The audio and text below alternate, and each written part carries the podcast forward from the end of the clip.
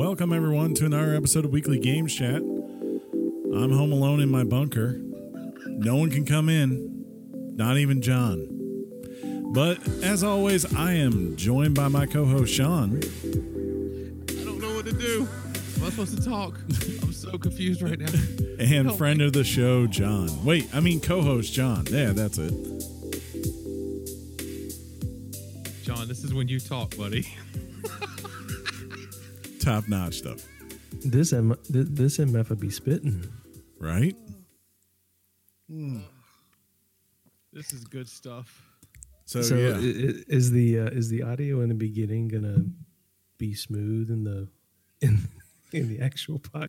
Yes, because uh, I will remove the actual recording of the music, the track that has the music, because it's just all being captured by the board. Ah, okay. Yeah, Yeah, whatever you said, man. Makes sense to me, you know? Yeah, You're a. DJ. I'm good. you understand this. I, I do, which is why I find it hilarious when on this end, it sounds like a robot getting drowned. Oh yeah, because you're like, welcome to Game Chat. Uh, How's everybody doing, man? Pretty good. You know what's great about this? What's that, buddy? Since you're not here, I can drink this beer and not feel judged. I, I wouldn't. Ju- I would drink a beer with you. yeah, but I would feel, um, I, I would be judging myself, you know. But it's okay to be an alcoholic when you're alone. So you know. Yeah, it's fine. Shout Uh, out to all the alkies of the world, then, huh? You all uh, say some stuff. I forgot to turn off my AC, so I'm going to do that real quick. It's fine, dude. Don't worry about it. John, you sound uh, a lot better this week. Not saying you sounded bad last week, but uh, you had an adventure to get your microphone you're recording on today, huh? Yeah, let's just say to, for you know, per your words, I had to have a Walking Dead zombie run experience, and, I, and I do mean zombies because of I had to go into Publix afterwards. But yeah, Chris uh, looked out the blinds, saw me coming, put Yeah. the put the mic put the mic outside the door, so I never saw. He, So he I, heard uh, the uh, I took it home, wiped it down. Um, good idea. so- soaked up the uh, what's this thing pop filter with with uh, soap and water blow dried it and here we are There you go. There it is. That's nice. I missed my pop filter. I missed It's my mic. uh it's well, it's actually like a windscreen one. You know, I missed my buddies. That's funny. Um, Chris, This what is, are we about to do for the next 15 minutes? you know, this is part of the show where we just uh we banter, Sean. And if Oh. you wanna, if you don't like the bantering, you know why I say? I say you go, Go and look at yourself. the topic. Oh. oh no, no, go look at the show notes, and you'll see when the actual topic starts, and uh, you can just you know skip to that moment, and then you'll hear all about what the name of this episode is. I could say the name of it, but I'm not going to. well chris do you do you want to hear about sean's latest problem That's that could be a 45 minute conversation. I'm sure. I've got a problem. well what well, y- y- Chris, uh, sean's having a little bit of trouble he does not want to brave the elements any more than he has to oh yeah. to get himself a copy of animal crossing i feel bad for him I didn't have that problem Sunday.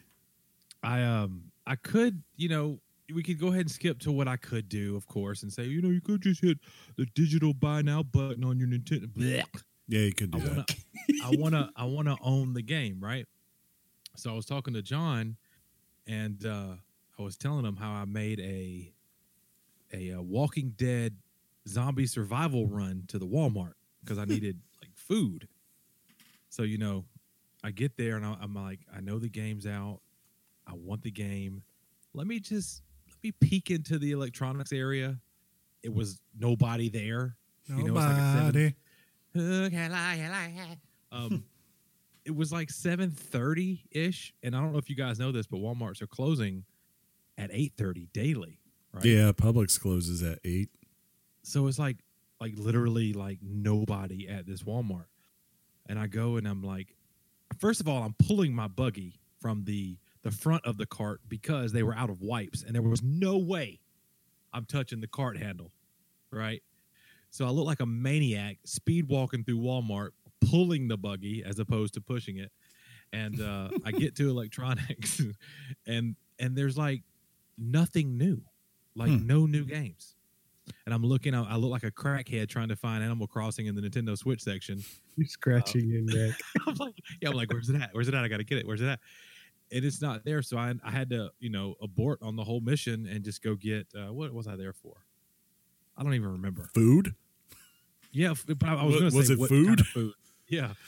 See, I, I, be- I believe you on the Animal Crossing. It's just hard to believe because I, I just, because I don't know where you live. It's not like people know what video games are. Oh, Ouch. I mean, toilet paper, toilet paper. burn. Oh. Ouch. That's fine. But we no, know, listen, we know where, listen, Sean. listen. I, I, But I, I, I, Well, I've looked, I've, loo- I've looked at, I've looked at other WalMarts online. They all have it. so does so- mine. Okay, hmm. well, what the heck? I don't. That's what I'm saying. I don't know, because because then John did follow up and he said, or was was it you or I was talking to a coworker from our old department, Chris, and she was going to get a Switch Lite, and she also wanted Animal Crossing. hmm Um, so she was like, "Well, our local Walmart saying they have them in stock." I tell her the story I just told you guys. Huh. She's like, "Well, it's showing online. I'm gonna go." I wonder if they're just not putting them out because if you're Walmart, maybe right now you're not so much focused on restocking something like that. as- Video games. Yeah, you know. it very well could just be that. Yeah. Of course you- they're focused on. Of course they're focused on it. It's essential retail. Come on, Chris. That's fine. I mean, I don't know, dude. I'm gonna. I I told my wife You're wife.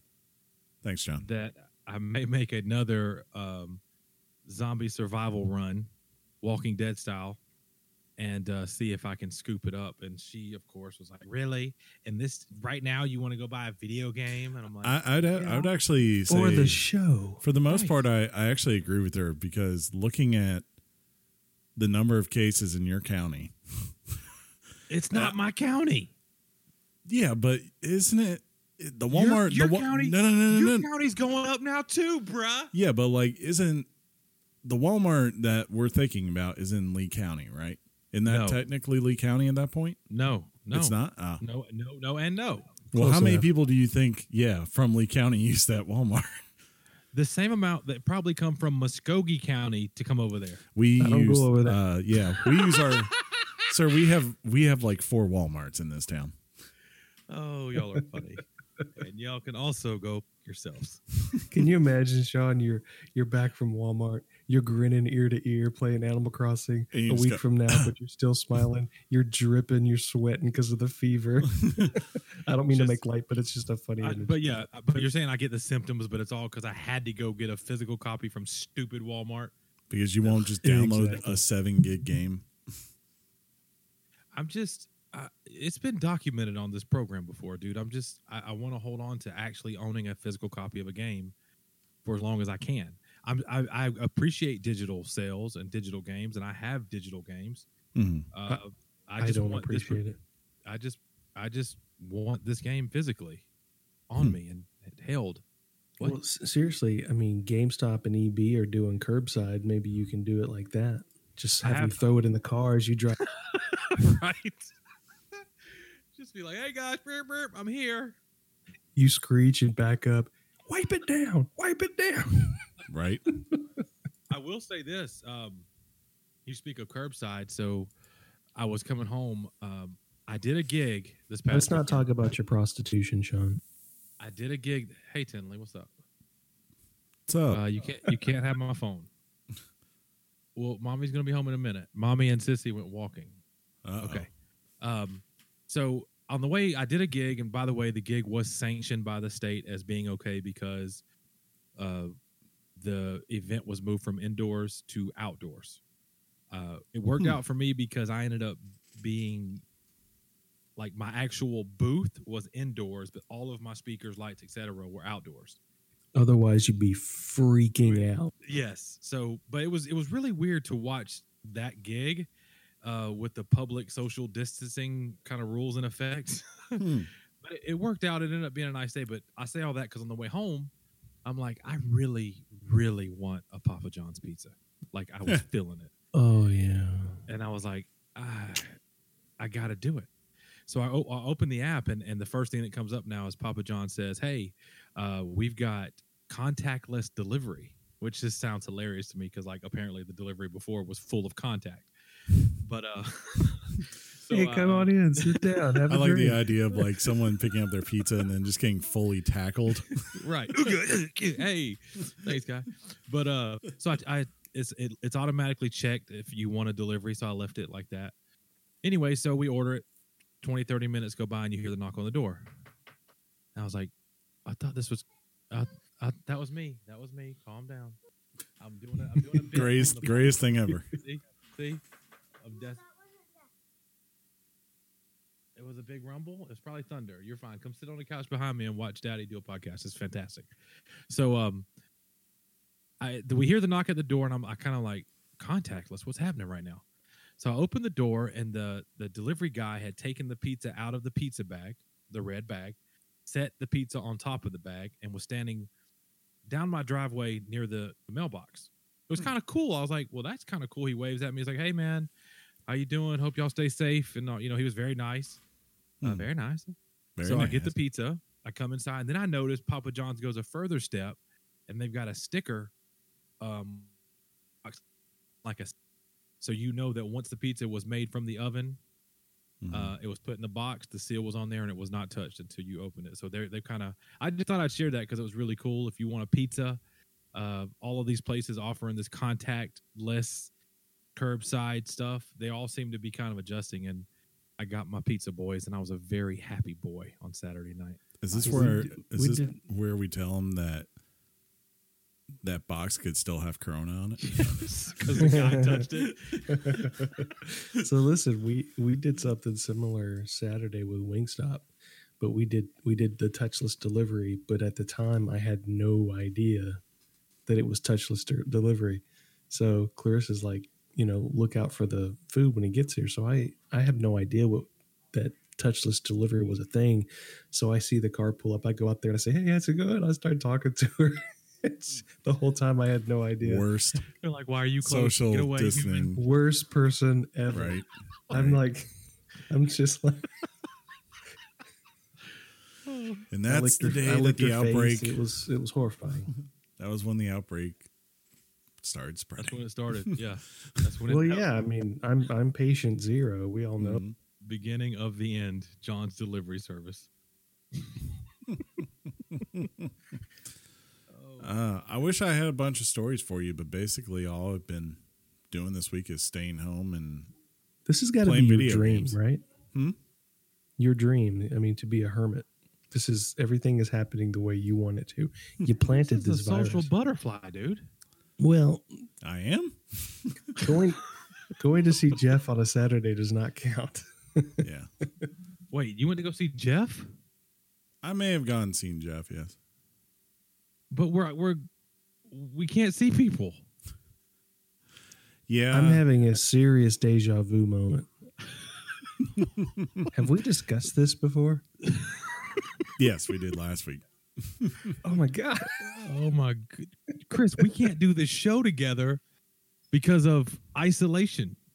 Hey wife. Yeah, we might be able to do it soon because you know So you literally went to see Jeff this weekend, uh, I did for a minute. Yeah, because it was uh, his wife's birthday. and you His wife. so you can't so you can't come to the door over a stupid mic, but you can go to Jeff's wife's birthday. You were party. going into I the office. Hey, hey, you were going into the office last week. That's that- many more that people. That was after. That was after. you could have symptoms for five days before, or asymptomatic for five days before you finally show symptoms. asymptomatic, bro. Yeah, whatever. You went into Lee County. I did. I hey. we also kept I, our um, distance. You did what? We also kept our distance. Did you really? Yeah, I brought my own beer, and uh, you know, for the most part, First time ever. Bring your own beer. I generally bring my own beer, but you know, I'm messing with you. tried to at least for the most part not be like right next to each other. You know, the whole entire time. Yeah. He he called me up to move some stuff. Mm-hmm. and uh, I told him I rode my motorcycle over there. I said I'm leaving my helmet on, so I leave it on for a little while. And finally, he looks at me and goes, "Will you take the helmet off?" Jesus, That's funny.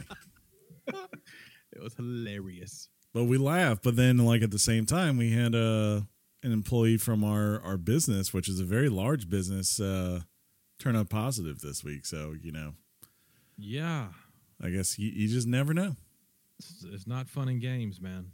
Yeah, it's all fun and games until someone actually gets it. And then you're like, "Whoa." Then you're like, oh, I should have been better. I hope it, I hope everybody is doing okay with uh, the restrictions and the isolation, the quarantine. I know we've got listeners over across the pond. They're probably you know affected, obviously. Shoot, if we got listeners in New York, I mean, Yeah, like that's got to be about the worst place in around here right now.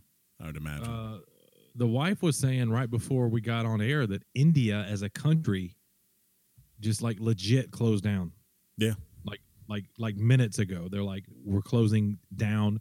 If you are where you are, you're there for until I tell you you can go somewhere else now. Hmm. Crazy. No work me- from no work from home, no nothing. It reminds me of that line from Tony Stark when he goes, "I'm sorry, but Earth is closed today." I love you 3000. Sadder. Aw. Aw. It's nice. It's not been a year yet. Ooh, Um, what happened? I don't know what else get? we. Oh. I don't know what else we got here, unless you guys got anything. I don't. I, I'll tell you this. Let's be excited for Friday What? because Ozark season three comes out. Oh, If you have not watched this show, fellas or listeners, you're doing yourself a disservice. You should tighten that on up. I'm just saying. I guess I could mention that Drogon was uh was on Westworld this week. Little going through a scene, I was like, "Hmm, there, "There's Drogon." Okay, go figure. Wasn't expecting to see a dragon this week, but there it is. I really wish, like, really wish I could get into that show. I just can't. You gotta come back, Like, like Lost, buddy. man. It's got Aaron Paul. You can't Aaron go Paul wrong. Is legit. Yeah, you can't go wrong with You're that. not wrong, dude. You're not wrong. just saying. But um, Where we at? How we looking on time? oh, we're we're we're fine. We're good. Okay, Yeah. we're good. Let's wrap this on up and go on to the thing, buddy. Okay, uh, yeah. You guys want to go to the topic? I guess. Time, time. Yes. Ooh. Fine. Okay. Well, uh, let's do it. Topic time, time, time, time, time, time, time, time, time, time, time.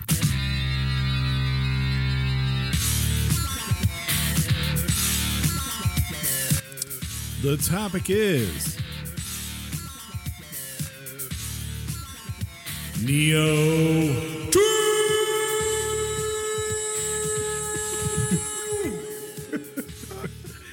Oh, that makes me and John so happy, and you'll never know it because you don't hear what we hear. It's fine.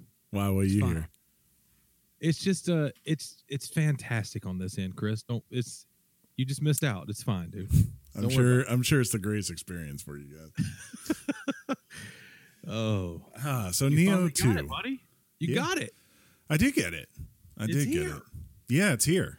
Um, I kind of wish I'd wait for it to be on PC, but it's not technically announced for PC yet. So who knows when that will happen, right? Wait when a minute. when would it come to PC? Um, I want to say it came out on P. The first one came out on PC about six months afterwards, after the original release. So I was hoping maybe this time they would do a dual release, but nope, that is not what happened. So the first time since Death Stranding, I fired up my PS4. Still sounds like a jet engine. Why does yours sound? You you have a pro, right? yes. Does yours not ever sound like a jet No, engine whenever ever. it's? Does yours, John?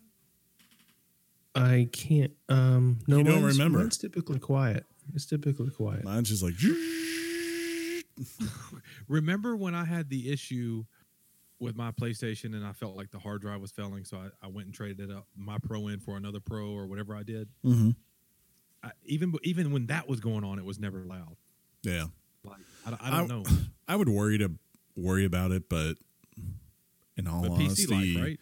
yeah, I mean, like in all honesty, what there's three games left after this I'll play, right? Because I mean, like even right now, I want to keep playing this game, but I have a feeling I'm about to put it down, and there's a good chance that I might not pick it up again. Right, so I could just wait for it to come out on PC and then pick it up then. Uh, but I mean, it, it makes sense. What, what, Yeah. Before you go on, what are the three games other than this? Last of Us Two, Last of Us Two, uh, Ghost of Tush- um, Tsushima. Oh, Tsushima, yeah. and then um, Final Fantasy Seven remake. The I mean, I can't think of what else I would get on PS4 besides those three games. And this is a PS4 exclusive at this point. Uh, yeah, yeah, yeah. Yeah.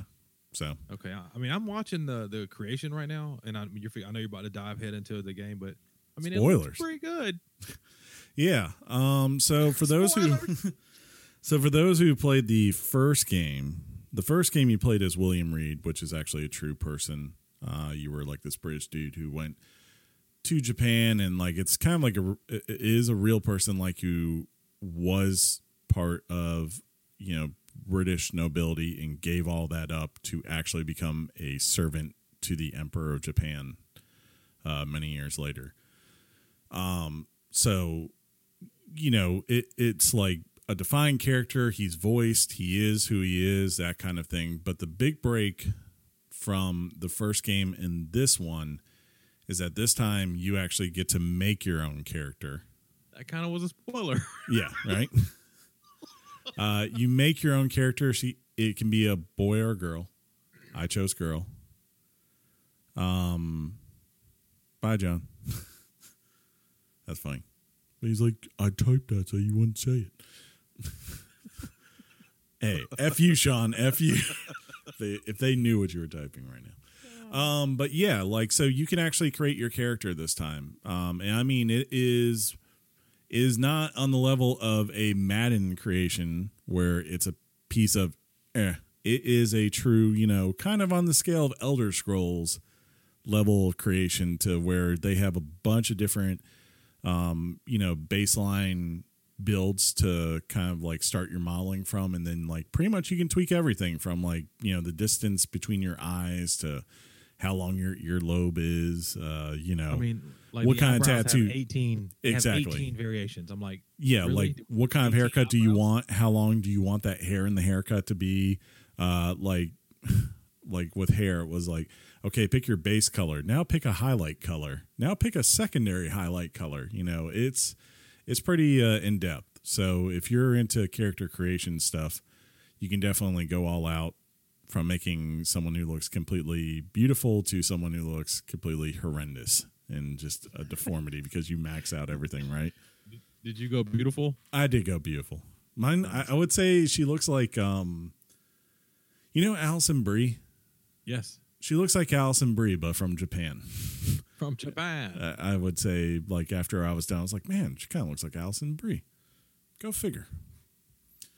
Uh, but yeah, so the first game took. So both of these games take place during the uh, Sengoku era of Japan. Japan. Japan. How up to date are you on your Sengoku era of Japan, Sean? Not at all. But but you said you were going to read that book. I gave you like a 400 page book. You said you'd read it this week. Zero. You said it was your most anticipated book. Oh wait, that's what you said about Horizon. Damn it. Ah, that was a good joke. uh, but uh, anyways, did the Riddler just show up? uh, but anyways, uh, yeah. So whereas the first game takes place towards the actual end of the Sengoku era and like the beginning of, I think it's called. I want to say it's called the Edo era, which was kind of like their big. It was like that was the era when they kicked everyone out and basically had all this artistic piece, but like you know, pretty much it was our law or you die because they didn't want to have wars, and that was mainly because of this era where there was a lot of wars for like a hundred years. Um, this is taking place earlier than the events of the first game, so this is um I would say starting maybe around like the 1570s or so, uh, which is big because your character, who is nicknamed uh, Hitty in this game, uh, comes in contact very early on with two very prominent people from this era. Uh, Tokichiro, I believe, is the first one who that's his name at this point in his life, but he, if anyone knows anything about Japanese history, he has a very different name later on. Uh, and Oda Nodobunga, I, I don't know if I'm saying that right. great. Yeah, Doing I'm, I'm doing my best here. Uh, who is probably most known? Um, so there's three rulers during this period that basically all sought in their own way to unify Japan, and he was the first one. Uh, he was the first prominent one. So you come in contact and spend a lot of time with both of these characters uh, early on, uh, and that's that's pretty cool, you know, to to actually see, even though it's like a fantasy setup of of these versions of history, right? You are getting a little bit of that Assassin's Creed thing where you're getting a peek into, at least in some part, how things did shake out in Japan, you know, over what, 500 years ago. Um, so unlike the first game, like I said, where you were playing this historical character, in this second game, Hitty, your character, is unique in that she is she's called a shiftling, which is which means that she is half human and half yokai. Uh, so a yokai in this game is basically a person who is a demon who has been possessed by like they were human but they've been possessed by the power of i believe it's called Amrita is how you say it. And uh, it's corrupted them and it basically makes them very strong and powerful and fast you know? Like and you see these consistently throughout the the game but you are unique that because your mom was a yokai and your father is uh, human like you have this balance within you that lets you be able to power uh, to harness the power of the yokai while also keeping the sanity uh, and understanding of your of your human mind right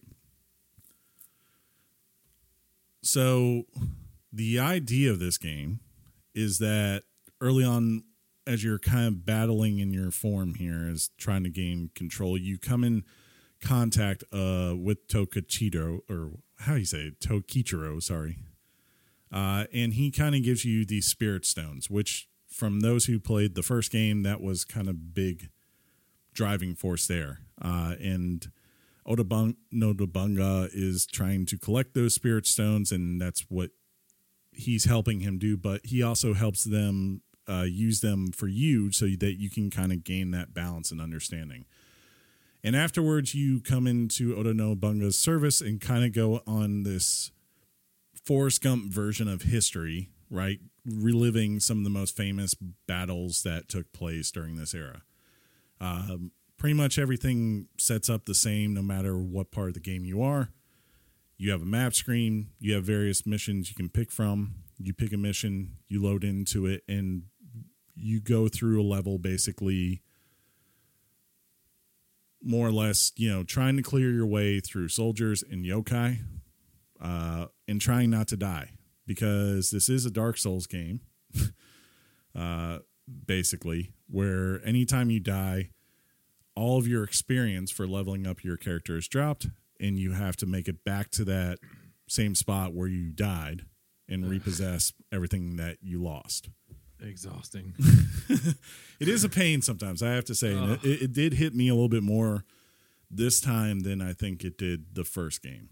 Um, it was very noticeable. Like there were just times where, like, you have to try to get to these shrines that are throughout the level, and I had so many times where it felt like I had been grinding for twenty minutes, right, trying to get to the next shrine, and then I die, and then I'm having in my mind to process the idea that now I've got to work another 20 minutes and be perfect to get back everything I just achieved. And usually I could do it, right? But then what would piss me off anymore is that I would go around the corner and there's a shrine. so, you know, you just realize how close you were. But still, um, I think why people like these games is that as you explore these maps, it is a little bit. I want to say Metroidvania because everything obviously is achievable and unlocked as you play the level, but it is that sense of a game where exploration is rewarded, right? Um, going off the beaten path and going, what's down here? Oh, what happens if I smash these crates and try to see what's here? Oh, I wonder if I can get up to that high area uh, and see what's up there. And if you explore your surroundings, you know, you're generally rewarded with just loot that you'll find on the ground or optional kind of like mini side bosses that will drop really solid uh, gear for you that is pretty powerful usually when whenever you acquire it. Uh, and of course, then every level eventually leads towards a major boss fight uh, towards the end. Usually it's a yoki, but uh, or yokai, however you say it.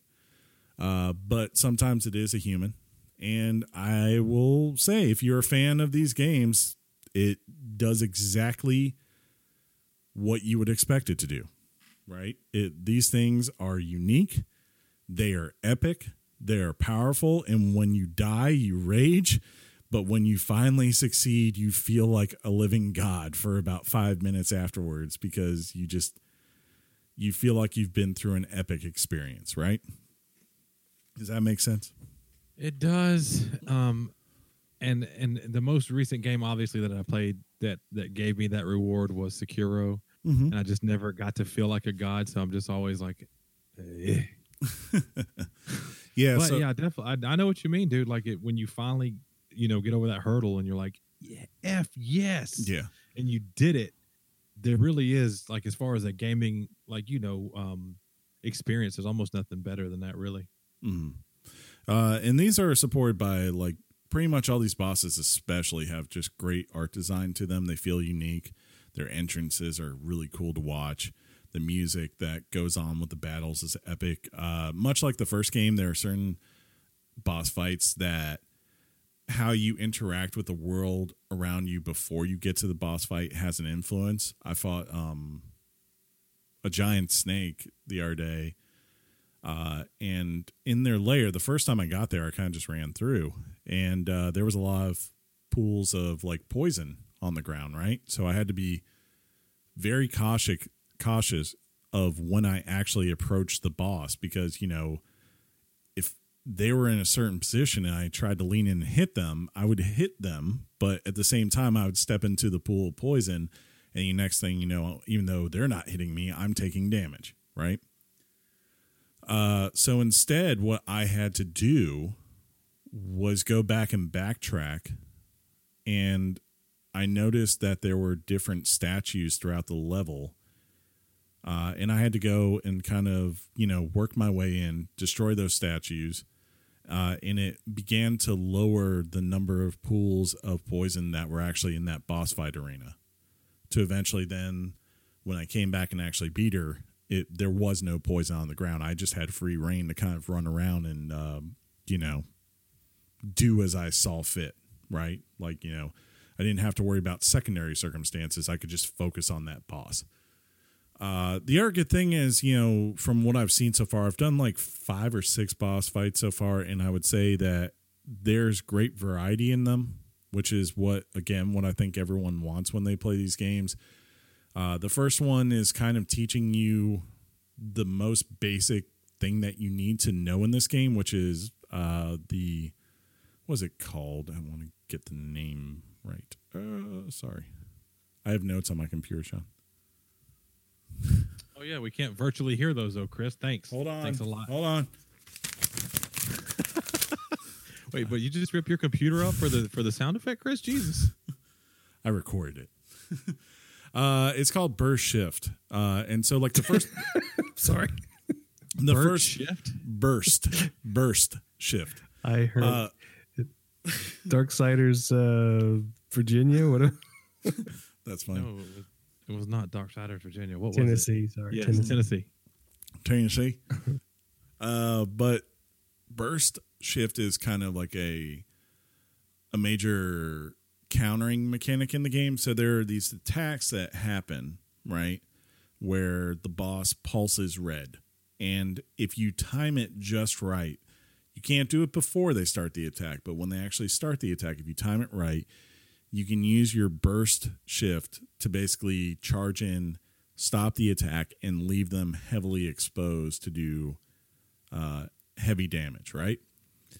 The early first boss is designed specifically to teach you that. Like from afar, just trying to go in while he's doing his normal attacks, it's a pain. And he will probably like two shot you uh, in some instances if you do not have uh, full health, right? Some of the later bosses, though, once you've learned that mechanic, which, um, well, going back to it, so that first boss, the only way to really beat him is to use the burst shift because it leaves him completely exposed to do heavy damage on him. Later ones, though, you kind of start to figure out, oh, this isn't about that m- mechanic for this fight, right? This boss moves around, and honestly, I can probably do more damage to him just by waiting out his normal routines than I can waiting for this burst shift moment because it's going to be a very hard move to counter just by the way he moves and everything. It's very, very limited window to actually hit him. So, understanding those and learning those makes for an exciting thing for or mechanic for these games for people who like them because unless you're the kind of person who's going to go read about what a boss does beforehand, every boss is kind of a unique experience and is kind of a puzzle to itself, right? Like, what is the dance I need to know to get myself in position to win? And then after I know what it is, how do I then basically perfect my form so that I will always come out on top? Um, and in case in point, like that one that snake enemy, the first couple of times just messed me up, messed me up really hard. Like I was not getting but maybe 10 15% of uh, her health off by the time i had figured it out and perfected it i think i used one elixir the whole entire fight like i just sat back and i wore her down and and beat her and i cursed her and said how does it feel the whole entire time and it was See, I it was, was quite give a classic yeah when you said I wore Yeah. her down, but then you follow that with I beat her, so I had to pause. You're like- Thanks a lot, Chris. that's funny it's a snake though yeah, it is. Mm. But yeah I- so there are, there are some cool new uh additions i want to talk about. So there's um so in the first game there's these little things called the kodama which are they look like little turtles that have teacups on top of their heads and you collect them and they give you additional like blessings and power-ups over time right? Like you'll get more experience or collect more elixirs and stuff like that right so they've added a couple more things in them, and one of them is called a Scampuss. I was like saying that Scampuss Why, why are you chuckling right now, buddy? because it's just it's a it's a cat, but it's a cat that is just a big ball. What's it called again? a Scampuss, Say it again. Scampuss. Yeah. So, so I guess two of them we call it some Scampusses. I don't know, but they're they're these cats. They're balls, and they just roll around doing damage to enemies and stuff. Oh yeah, so they're definitely like Scampusses. Yeah.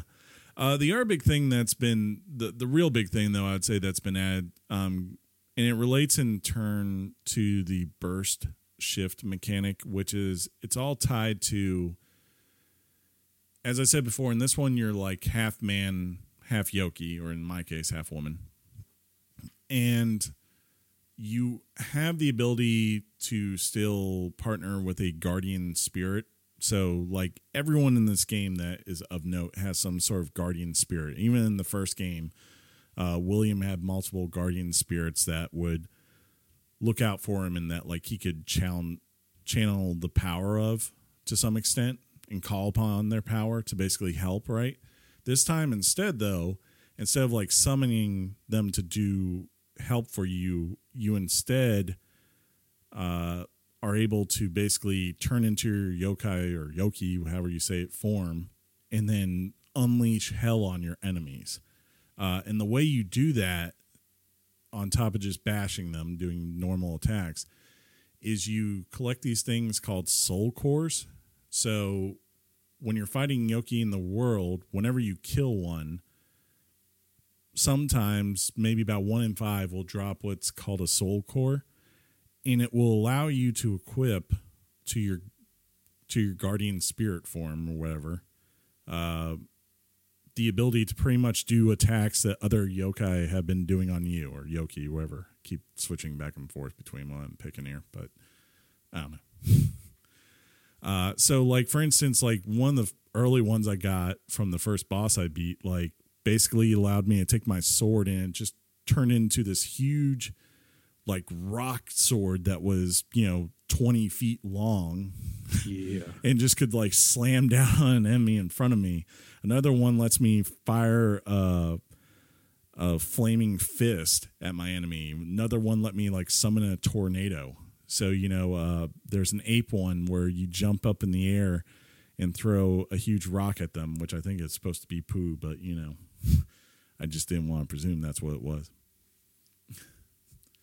Uh, but yeah, you know, like there's a bunch of cool, interesting things with that that you can kind of do, and it makes combat kind of fun and different from the first game, with a caveat of when it works how you think it's supposed to work. So, my biggest con with this game so far, I would say, is that um, that burst shift mechanic I was talking about really is something that you live and you die by in this game. And I have had several instances with it where I have felt like I've nailed it perfectly, I've timed it perfectly, I've figured it out, only to find myself losing half my health and being completely exposed to whatever enemy I'm fighting. Uh, and that's not a fun situation to be in, especially like when it's happened for the fifth time and you keep changing things just to try to see if you've you've nailed it and then you finally do nail it, right? And then it comes up again and once again you fail. And you just cannot understand why that is the case. Um, I don't know if it's I'm just sure I, I. I'm sure, yeah, I'm sure it's just I need to get good. I don't know, but you know, No, I've had that frustration before. yeah when you when you experience that i think it, it hits you um, another thing I, I don't like about this game as much as i like the fact that i got to create my own character the one thing i really enjoyed about the first one was the story of william and the fact that it really felt like the first one of these dark soul games where there was a unique distinct character that was his own and was voiced and had some place where he started and where he was heading to and you could completely script it out because he's William, you know. And the last one that gave me that, I guess, would have been Sekiro, which you know was the first time you really got that from a From Software game. This one, while I enjoy being able to create a character that's in the image that I am choosing, I don't like the fact that afterwards she's just a silent protagonist the whole entire time, you know. And I'm just like, it, it would be like if you had started out and and Link had had a voice and then you took it away. And you're like, why are you doing that? Versus the opposite where Link has never had a voice and you know, now 20 years later we're going, does he need a voice ever? Probably not because it will never be good enough in our minds. Uh, so you understand why Nintendo might not go that route, right? But um those have been the the big things that have really pulled to me that I've been like, uh, I don't like this. I, I would also say the this is still a game, and this is true of uh, a criticism with all these games. There are a ton of systems. Even you know there was a ton of systems in the first one, and as you heard me talk about, there are newer ones, and I just talked about them at a high level. There is so much level of customization and understanding that unless you're willing to go to an online wiki, I would say, or spend hours t- tinkering and trying to figure out what works versus what doesn't work, I don't know if you'll fully understand every little thing that's going on with these systems. And that can at times leave you very exposed until you get frustrated because you just don't understand why something isn't working uh, or why you are maybe taking a lot more damage than you think you should. And it's probably because there's something that you're not paying attention to that really matters. Um, so I don't know. You know, those those parts kind of weighed it down for me. But on the other side, as I said, I love the art of this game. I love the fact that there's new kind of actions of combat that are in this game from from what was in the first, right? It's just not a cookie cut copy of what the first game was. Um, and I like the fact that honestly, still much like the first game, you can choose to make your character what you want it to be. If you want to be someone who's nimble and fast and just dodges things and doesn't ever really ever strike anyone unless you're doing damage to them, right? You can make a ninja. You can have that. Uh, you could be someone who's based in magic, or you could be kind of like what my guy's been, where I have a long spear, and Yeah. I have a long spear, and I try to keep people away, uh, and I wear very heavy armor. I'm basically like a walking tank, right? But it works really well for me because at the same time, my armor like weighs practically nothing on me, um, because I've put stats into that ability.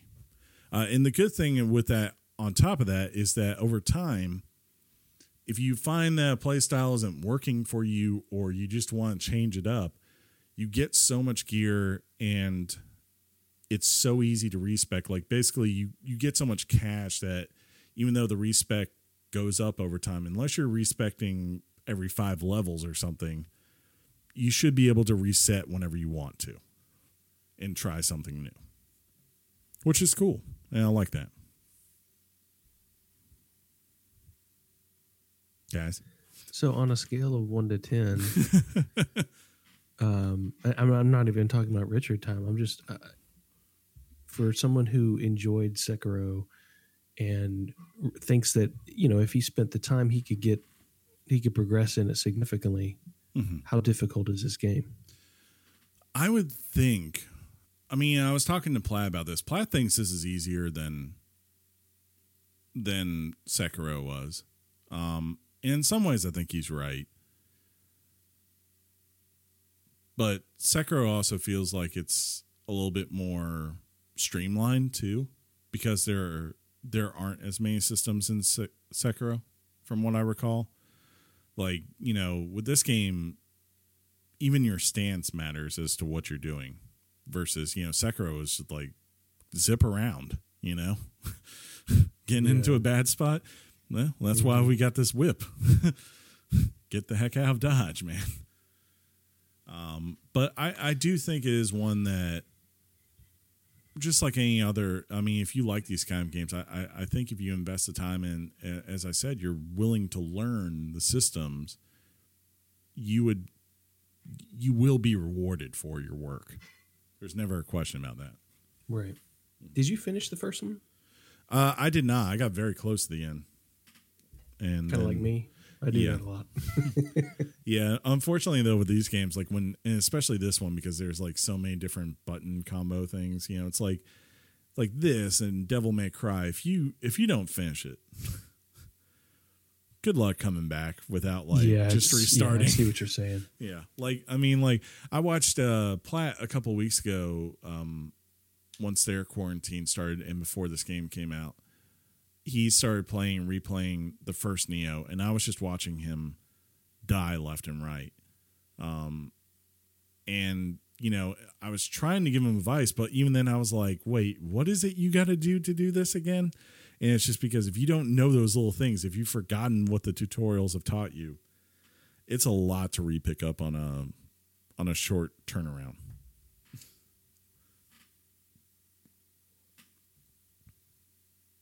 All right. So, so this is your game of the year.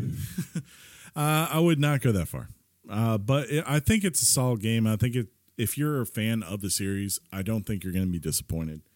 Um, maybe when I have more time, because it just felt like if Oh, this yeah. game had It's come out at the beginning of February, I would have been It's so like happy. holiday. Yeah, but like I feel so bad for it because like, uh oh, someone just broke something. Um, Sorry. Uh, the one time he actually pushes the button to talk. right. but um, Jokey jokes. when uh, if this game had came out at the beginning of February, I think it would have been a lot easier for me to digest than here, where I feel bad for it in the sense of it came out. Um, what was it like? I think that Tuesday, right? And then that Friday, Doom and Animal Crossing dropped. and then Monday, yesterday, right? Uh Half-Life dropped. So it's like I feel like that moment of uh Toy Story where the meme they show of like Andy dropping Woody and be like, I don't want to play with you anymore. and it's That's it's funny. it- it's like no disrespect to Nioh, but it's just like there are so many other things that I just I enjoyed Nioh the first one and it, it's a fun experience and I definitely can get into it and have my fun with it, but at the same time I'm like these things I have been longing for a lot longer than than you know than Nioh. If we're just I mean, being I honest, mean, all, all, fair enough though. I mean, it looks good. It seems to play Yes. okay if you're into those kind of games. Mhm. Um, what's the musical score or anything like that like? Oh, music is awesome. And it's That's like awesome, I think that's where honestly Team Ninja and company have a little bit of advantage over Sekiro and just um in the from software games in general. I think they have like as far as the Japanese lore part of it and making it really feel there, like their art design and their the sound, like there's just so many beautiful moments and shots of that whether whereas like I feel like Sekiro consistently for the most part has a very dark tone to it no matter where you are. Um, which is kind of sad, like you know, because Right. there are some beautiful moments still in that game. But like to this, like there are just moments where even though you're about to get just completely beat down by a boss, you stop during the cutscene at the beginning just to step back and be like, "Oh wow, that's really pretty to look at." You know, like as the Yeah, I th- the best way I can describe these trees that kind of light up the the distance, they kind of like Japanese cherry blossoms. yes, Um, they are very beautiful off in the distance. I mean, it looks good. It Mhm. actually looks funner, like you said, as far as maybe because it doesn't look quote unquote as hard Mhm. as Sekiro, but it just feels like it's a, a I don't want to say a better put together game. That's not fair. But for me, just watching it as you're talking, Mhm. I don't know. It's got a different vibe about it that I like. I think a little bit, at least from the outside, a little bit more than Sekiro. For sure. Um, that said, I guess if I was going to give it a Richard, Well, it can you can do a like a Ori where um like last week for me, I said it's going to be an ongoing one. You know, tentative on if you do come back to it where you're at now, kind of thing. I'm not you. Um, do you feel that knife that just traveled all the way across from the river to stab you in your side? Um, but uh, I would probably I'm to go with an 8.5 because I just I feel like honestly once I get past this burst shift stuff and figuring out like Platts kind of told me like, well, you should actually try this one, and I just really never got to a point where I, I was starting to get used to the one I have, which was a feral burst shift, and he wanted me to use a brute one, and I was beginning to maybe understand the feral one, and then when I switched to the brute one, I, I was getting whooped again. so I kind of just wonder if I should have stuck with what I already knew. But I feel like if I if I sit down and I have some time where I'm not I don't have other things on my mind, it would be easy to dial in on it. Um but until that moment which which is kind of like why I go back and I say like whenever this comes out, if it does, I'm presuming at some point it's going to come out on PC. That might be where I pick it up again and, and give it another shot. But uh, until then, I, I would just go with an 8.5. I think it's probably higher for someone like a Platt. If you really love these kinds of games, if this is your thing, um, I totally would see it. And there's just so much that I do bow and and praise because I'm like, wow, yeah, that's really well done. And I can't act like they're not making something that has depth to it, uh, and is just or something that is a complete repeat of the first one. Um, but yeah, if you if you love these, if you if boss fights are your thing above all else, this is definitely like a nine or a nine point five. But like for me, for someone like me, I think it, at this point it's an eight point five, and maybe it might be something that over time, if I have the free time to give it, I'll come back and I'll reconsider it. Maybe I'll have a higher score. Well, we'll see. But you're not me, so go yourself. That's fine. uh, Good, good review though, man. It's been yeah. a long time coming, for sure.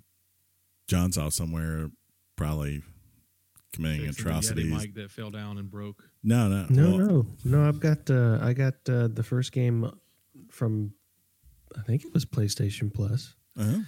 and so it's downloaded, and I'm I'm I'm kind of keen on giving it a try. Do it. So, I like the first one a lot.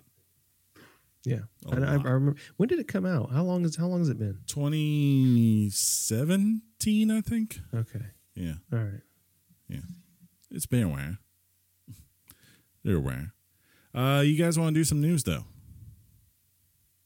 Always. Absolutely. Okay. Hot off the press and straight to your ears. Weekly Games Chat presents the news. News. News. News. Uh, right before we drop news, I told Chris I do have a uh, a collegiate daughter taking a test near me. It's being proctored, so I'm being respectful.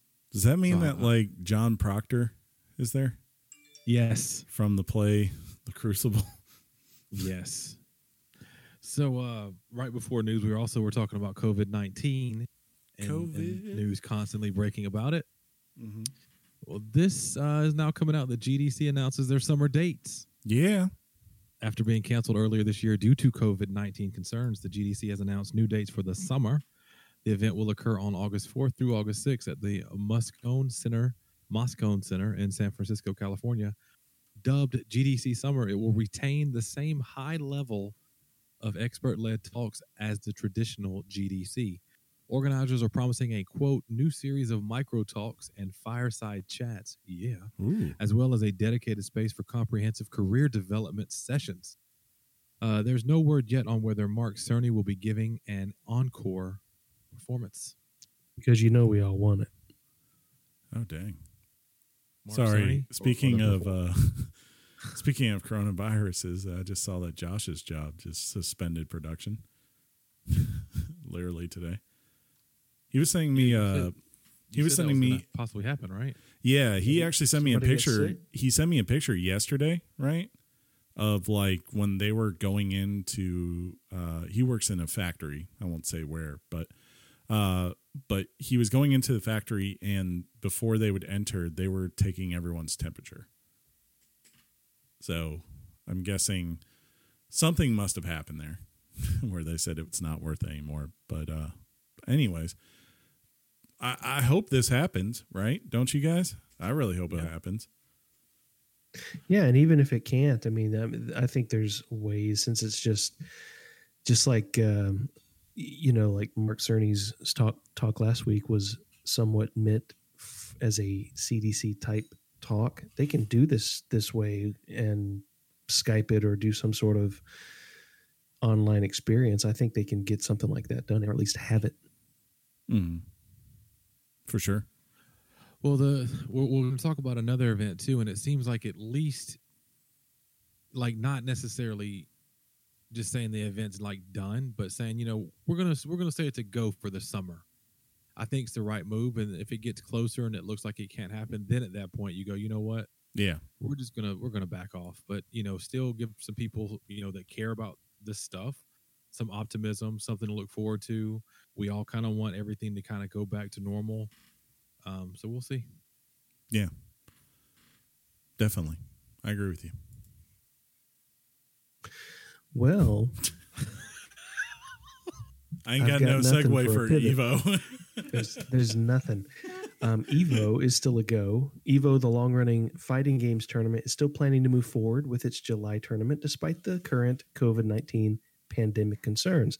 The Evo team posted on Twitter saying, quote, at this time, Evo is moving forward with its plans to hold the event July 31st through August 2nd, 2020 at Mandalay Bay, but we are actively monitoring updates from the World Health Organization, CDC, and local governments and public health agencies regarding COVID 19 and continuing to assess the situation. End quote. Should Evo 2020 eventually be canceled, all, rele- all relevant parties will be funded, will be refunded uh, their money. Well, that's good. Yeah. There, I mean, I would imagine something like this. While Evo definitely has a decent sized crowd, it's not something along the lines of GDC, right? Or even the bigger one, of course, coming later this summer would be Gamescom, right? Uh, where I think they really would have to assess far out. So I can understand why they're not at this point pulling the plug, but I would expect if they get to June, right, and it's like, well, this doesn't look like it's promising, then they'll probably cancel. Yeah. You don't think that it- once the- Go Hmm? ahead, John. I'm sorry. Sorry, you don't you don't think there's any is a is an event like this um is there an option to do online play or or would people just sort of challenge the results of that, the authenticity of that? Yeah, Meaning you had lag and all that stuff. exactly. What you're just saying, like these guys probably are not used to playing with that kind of lag in a competitive atmosphere, right? Well, listen, Um, so you get a Proctor in there. you get the guys who make Google Stadia in there. That you know they they got the lag solved, and you're good to go. they're That's like, right. look, all we gotta do is drop you down to 720p. And this thing's gonna run like Uh, a champ. Your controller, we do got to hook it up via a wire, but it's fine. We're gonna give you a nine thousand uh, mile cable that's gonna run all the way to Mandalay Bay. There. Uh, speaking of a long way away, another COD remaster is in the works. Call of Duty Modern Warfare 2 remaster, in fact, has been rated in South Korea, that is a long way away.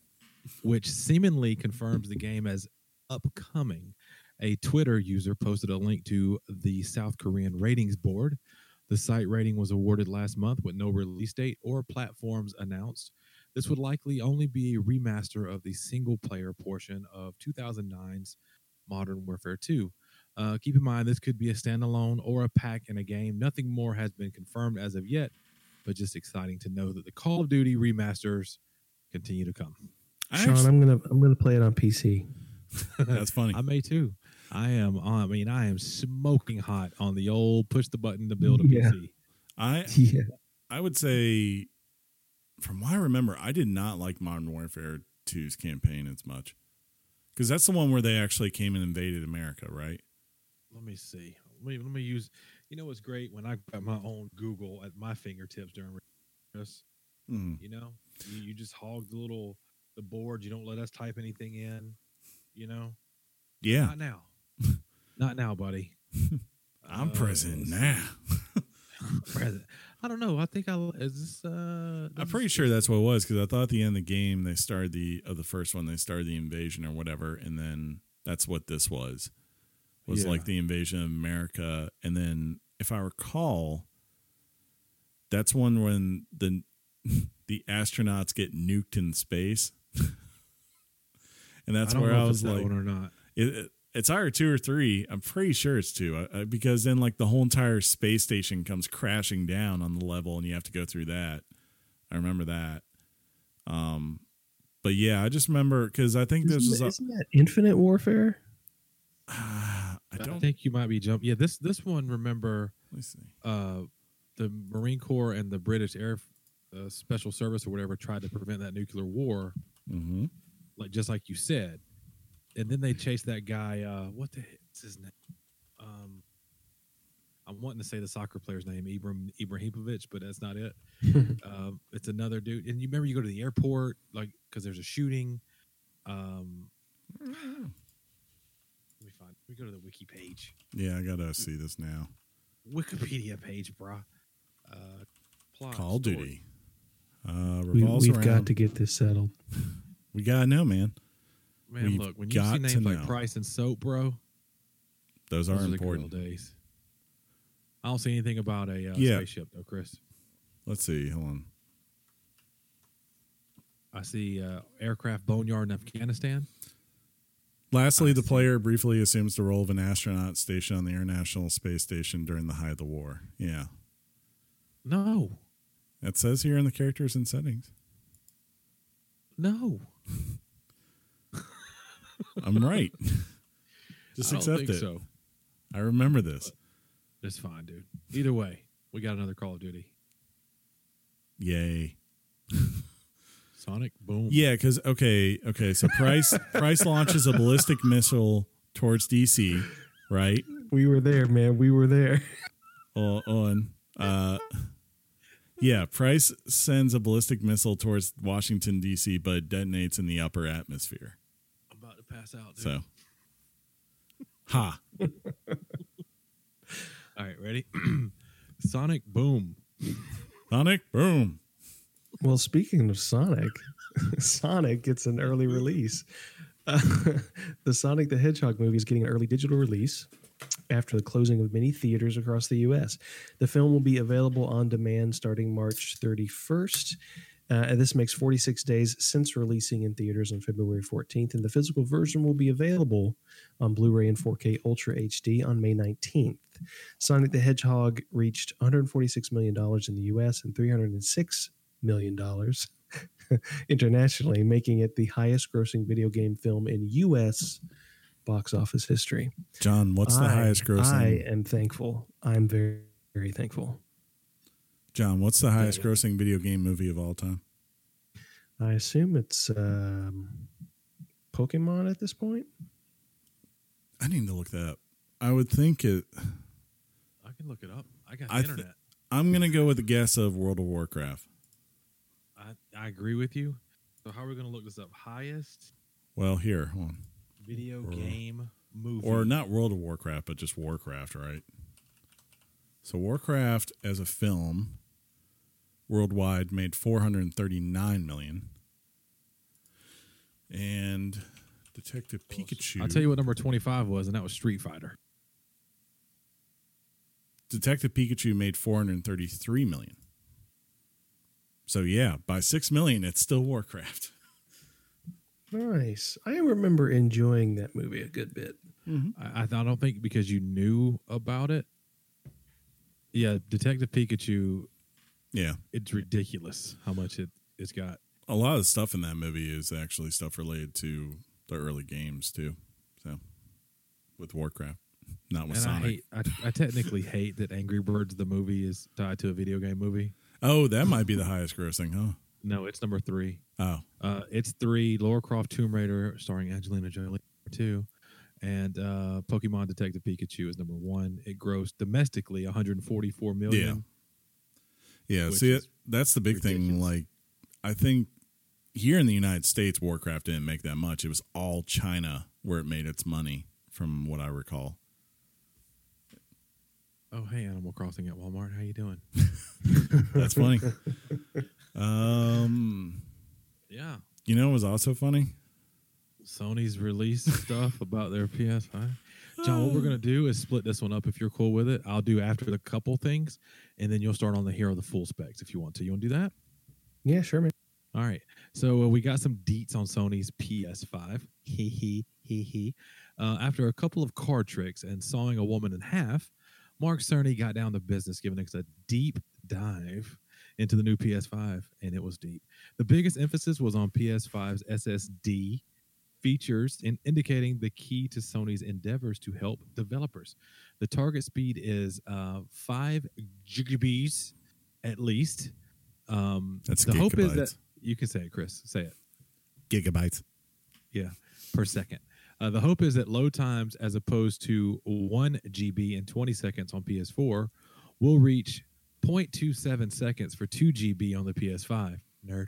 The target is also for developers to utilize the speed of the SSD to easily load textures and areas more quickly than ever before. The goals of the SSD, put simply, are as follows boot the game in a second, no load screens, design with freedom, like free balling, uh, more game on disk and on SSD, and patch installs go away. John Mm. is now coming in for more of the full specs on the PS5. Thank you, Sean. And here are the full specs for the PS5. Man, you're gonna make me read all this stuff. Half I can do it don't for you. know what it is. Here, hold wanna on. do it, Chris? Yeah. A CPU uh, is an AMD Zen 2 based CPU with eight cores, clocked at 3.5 gigahertz. It's a variable frequency. Uh, GPUs at 10.28 teraflops, 36 CUs at 2.23 gigahertz, variable frequency. The GPU architecture is a custom RDNA 2, that's just like Microsoft's. Memory interface is 16 gigabytes of GDDR6 at a 256 bit encryption. Memory bandwidth peaks out at 450, uh, 448 gigabytes. Internal storage will be a custom 825 gig SSD. Uh, What's wrong with the terabyte, man? Really? uh, the IO throughput is 5.5 gigabytes raw with a typical of 8 to 9 gigabytes compressed. Expandable storage will be your NVMe SSD slot, but keep in mind they have to meet the specifications of Sony. Uh, and then let's see, your external storage will be a USB HDD support for your PS4 games with an optical drive of the old 4K UHD Blu-ray variety. I um I, I like that Sony is going with the NVMe slot. I like you said, I know it's got to meet the specs of Mhm. PlayStation. That's not that's not a too different from kind of like if you were to upgrade your hard drive or your storage now, it mm. has to meet a certain certain Well, whatever. it's more of like the fact right now they're taking they're betting in the future basically because their standard of what their NVMEs require right now there's going to be very few that meet the specifications as of today. And on top of that we don't know if they're going to have size specifications too because a lot of those will have custom um, heat rays on there, or what they're they called? Heat spreaders. So How you know they're technical guy to that guy. yeah, uh, like so they're a lot thicker than your normal NVMe. So if it's just like a little slot to stick in there, until you actually get that quality, you might not be able to buy that much out there, right? Unless you're willing to spend a pretty penny. So that's something to keep in mind. Well, I've been watching a lot of breakdowns of of this console's specs on YouTube, and they're saying that one of the advantages that the PS5 is going to have over the Xbox One X, uh, sorry, the X- the Series X rather, is the fact that the um, the speed and advancement of the SSD is going to allow worlds to be rendered larger and quicker um, on the PS5 over the Xbox Series X. I don't know. It's it's up in the air in this. Like basically, they are they're tackling the same problem with different tools, right? So Sony's is all about the speed of that SSD and saying like, look, we can do five gigabits per second as far as you know the transfer speed, and we have this memory bandwidth that's clocked at 448 gigabytes, right? Microsoft is more of we have this GPU that has more raw power than what Sony is going with.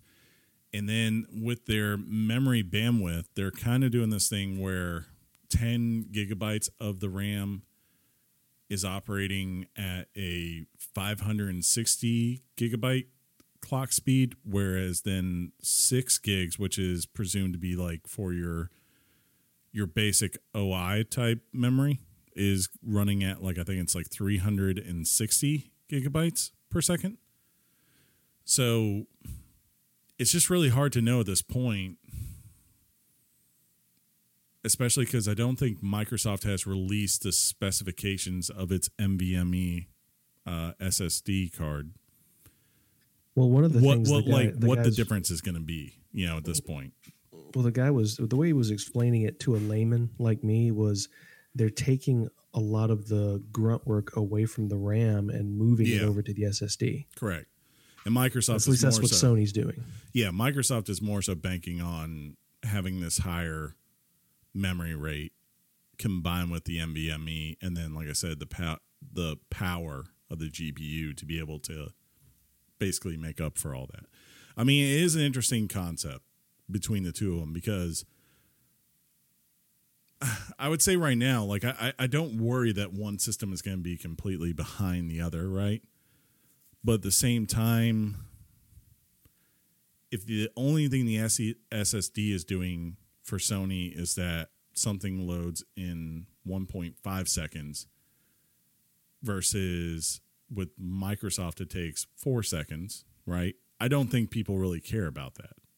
Well, I mean, Yeah. they were they got very specific on it, and what they said was because of the way they're structuring their SSD, you're gonna like a say a first party developer is gonna have is gonna be able to make much larger Mhm. worlds than some developer on the Xbox Series X is what they speculate. I don't know about that at this point. I don't know. Uh, I would have to wait and see. Um, I, I just kind of like to me the thing that is going to come down to is, I think for some people in their mind is, if they're doing that, but they can't hit true 4K, and especially if it's true 4K and 60 frames per second, and Microsoft is over there putting out games that are running in true 4K at 60 frames per second and one takes like i said slightly longer to load than other than the other but it's not something that we're talking about like a difference between five seconds and a minute but like five seconds and seven seconds i don't know you know right? Like that would be would someone even really notice that right is the question. So it, it it's definitely interesting um but I think until these things actually get built and are put in the wild, like the one thing I can say is this: I've actually seen Microsoft's, uh, you know, product in action last week. I would Um, put that up against Mark Cerny's voluptuous voice any day of the week and twice on Sunday. But I will say, regardless between the two, I don't think this went over as well to the general public as what Microsoft did the day before. I agree. Yeah. hundred percent. And it, it's like I get what Mark Cerny was doing. Mark Cerny was being the technical I, guy. I don't get it. like like he's being the guy. Like it was very clear this was meant for something like GDC, and maybe they might have put it out online afterwards, but like it was meant for developers, not so much the bigger developers who are already have access to test kits, but like to people who are smaller, right? You know, who they're having to choose am I going to develop my independent game on Steam, on PlayStation 5, on Xbox Series X, or on Switch? This is why you should come to PlayStation. This is why you should pay the money for a development kit. That's what he's doing in that presentation. But the difference is the way they marketed this was hey, you've been waiting. You want to know all the answers. Come watch Mark Cerny talk about SSD Well- speeds and like, you know, uh, the different infrastructure of how, you know, various parts of CPUs work, right? And to the general public, that is boring as hell.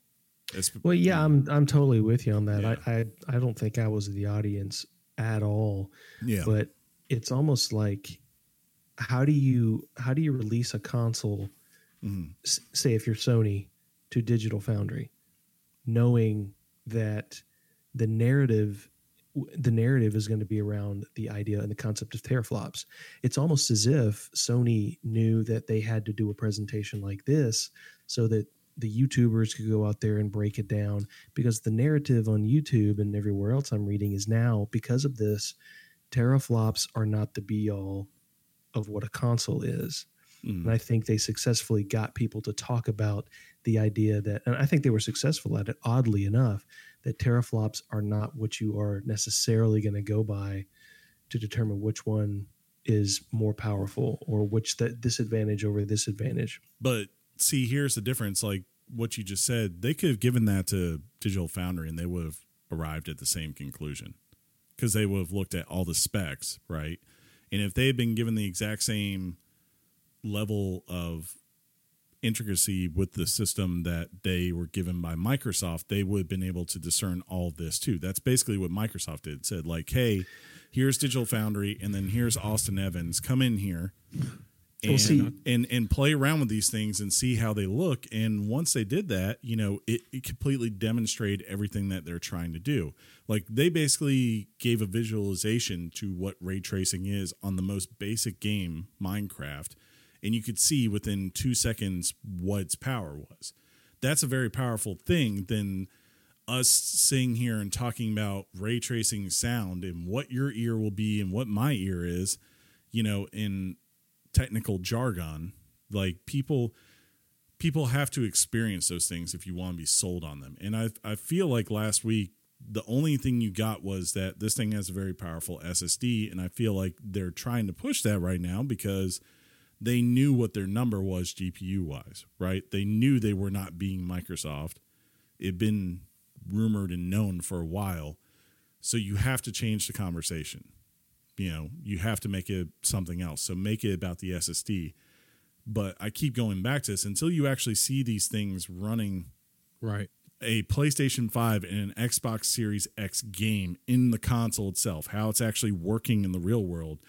Yep. This is, I mean, I've watched Mark Cerny do this with the PS4 too. He talked about tons of things, and really they never materialized or ended up being what he was talking about in that moment because he's talking in the idea of what he hopes from an architecture standpoint versus what actually ends up happening when developers use something. So, you know, Yeah, I mean, you know, I agree with all that. I, I just, um, to me, I'm I'm glad I'm glad they gave the specs. Xbox uh, gave the specs out to Austin Evans because Mhm. the Digital Foundry video was almost as boring as the GDC talk. correct. Um, so uh, Austin Evans was allowed to give it some comedic flair, Yeah. but um, I, but I don't I don't know that I agree that um, Sony hyped this up. I think the media did. Um, and I don't blame the media for doing it because we've been hungry for information so long. I think the media was like, "This is it. This is it. And Hmm. Well, this is what we've been let me waiting let me rephrase that. Microsoft did a drop, right? Like they didn't tell anyone Sure. they were doing something. They just said, by the way, at 9 a.m. on Monday, Digital Foundry's releasing this and Austin Evans releasing this at the same time, and we're putting up a blog post on Xbox. And that's what they did, and therefore there was no hype on it. There was no anticipation for it. Versus Sony then later that day goes, Mark Cerny is going to give a breakdown of the PlayStation 5 tomorrow at noon. And yeah, therefore you have eight hours of people just salivating over this. I don't even think the media had to do anything. It's just you have a bunch of Sony fanboys who have been like watching Xbox killing it as far as the promotion of this new console, and they're salivating. They're like, "What about us? You know, what about PlayStation? We're we're still king right now. You know, no, you have you have to admire the value of. I mean, it's almost like Xbox is is rewriting the playbook here. They're saying, "Hey, what's in the box?" And Phil Hmm. Spencer's going, "There you go, crack it open. You Yeah. tell us." Which is pretty brilliant. I mean, it really is. Now, don't get me wrong. While Austin Evans was doing that video, they had their guys in there probably stopping him from saying this or doing that. Mhm, So mhm. it was a very well orchestrated, gutsy, you know, um, way to debut your console. I mean, I can't think of the last time someone's ever said, "Here's the individual parts that Yeah. go into the system." they kind of even, before you even announce the price. They did it a little bit with the Xbox One X because Digital Foundry had that kind of access. But again, as you kind of spoke to before, you know, those are the technical nerd guys, right? If you're going to Digital Foundry, that is what you are going there for, is that nerd stuff. So, on one hand, it was kind of cool to see him actually hold the board and uh, the chip for the Xbox One X but like this was much better when they went to Austin instead for this because like to see him have that chassis and then start sticking everything together, I don't think they could have made that as cool as he did, right? Oh, for sure. Yeah. Yeah, Now I'm gonna I subscribe to his just loved YouTube, watching it slide in. That was really cool. right? He's like, it'd be funny if he got stuck. He's like, come on, Yeah. John, you were Well, the other then? big thing, the other big thing about Sony's um, they uh, conference was um, raising the question of backwards compas- compatibility. I stumbled through that, but here we go anyway. Sony has recently clarified verbiage uh, centered around backwards compatibility. In the PS5 reveal, Mark Cerny indicated, "quote Sony recently took a look at the top 100 PS4 titles as ranked by playtime, and we're expecting almost all of them to be playable at launch on PS5. Sony is now clarifying, after brief eyebrow raises from the community, that it intends to support the quote majority of the 4,000 plus PS4 titles uh, on the next gen hardware. Sony is testing each individual game to make sure that the new structure can support the previous gen games. Yeah, I think his problem is it's going to be. Uh, I'm willing to bet. Like, remember when Phil changed everything and said everything is forward compatible from now on, right? Yes. I'm guessing at that point Phil probably started putting in every Xbox contract that if you put our game, your game out on Xbox One, it can be played on any console afterwards that uses this form of OS or something, right? Um, so therefore he has kind of a blank check to just be like, "Yep, it's all coming forward," versus uh, versus you know Sony, which may have to those issues that Xbox was solving when they were bringing in backwards compatibility with the 360. Now he's got to go back and maybe solve with the PS4. Hmm. Yeah, that that's the only thing I can that- see. But at the same time, you know, a, a lot of people, including me, were saying, not that I said it publicly, but I thought that uh, I'm like, PlayStation has got to figure out how to put its entire library sure. and make it accessible, not just by PlayStation Now, but through. You through backwards compatibility. you can put it in Yep, exactly. If you have the game, Right. you can play it, and I think that was just you had one job, Sony. you know? yeah, it, it, we talked about like I thought of a lot of the things that that Phil has done at the back half of this generation are things where whether Sony liked them or not, it was kind of like, well, now that he's done it, you have to do it, right? Like you just don't have a choice. Like, uh, and, and the first one was crossplay, right? As soon as he says, like, yeah, we'll let crossplay be on anything, we don't care. Uh, it- you just knew as much as kick, kicking and uh, screaming that Sony was going to do, it's going to happen. There's just no denying it was going to happen. And and this is kind of another thing where it's like, as much as you want to sell us Last of Us 2 remastered for PS5, you know already that you're going to just sell us uh, that if I buy it on PS4, I can play in a PS5 compatible version of it when it comes out. We all know it's coming. Yeah. Yeah. yeah. Yeah. Oh. So we have a, a call for unitedness, guys. What? Aid? Game Workers Unite calls for greater aid. There you go. I wanted to stumble with you, John. Um, Gondor calls for aid. Rohan shall answer. Game Workers Unite ha Game Workers Unite has released a statement calling for more support for workers in the video game industry that have been affected by COVID 19. The statement calls for, quote, flexible working hours, universal health service for all. Uh, that sounds like Bernie Sanders. A fair sick pay and rent freezes, end quote. Video games are and will be a crucial source of entertainment for millions of people right now, and yet there's a huge disparity of job security between different roles, between different parts of the world. Game Workers Unite is a union of sorts whose goal is dedicated to unionizing the game industry with the aim of providing a voice to many in the games industry. Yeah. Good luck. Good luck, bro. That is going to be a tough sell, but I, I mean, it, it's going to be. Uh, I wish it, I wish this could be done for across the board. Uh, You know, one thing it's it's not it's not apples to apples, but I read and you sports guys can confirm this for me if you want. Touchdowns or touchdowns. Well, yeah, If you break the but, uh, plane, I think I think it's Major League Baseball or the NBA. I'm not sure. Are actually raising each contributing a million dollars at, at minimum to support the seasonal workers. yeah, Um, it's things the like that. uh, it's the NBA. Like a lot of stars have Right. gone ahead and started. Like I think Zion Williamson donated a million. Uh, I think Giannis has donated a million. Just uh, you know, like because yeah, if you're a person that works, like if you're an usher at the arena, you're not Right. working right now. That's just the honest truth.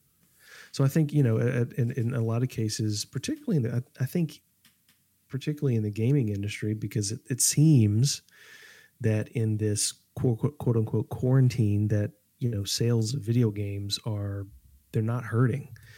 Um, you know they're they're making they're making their money.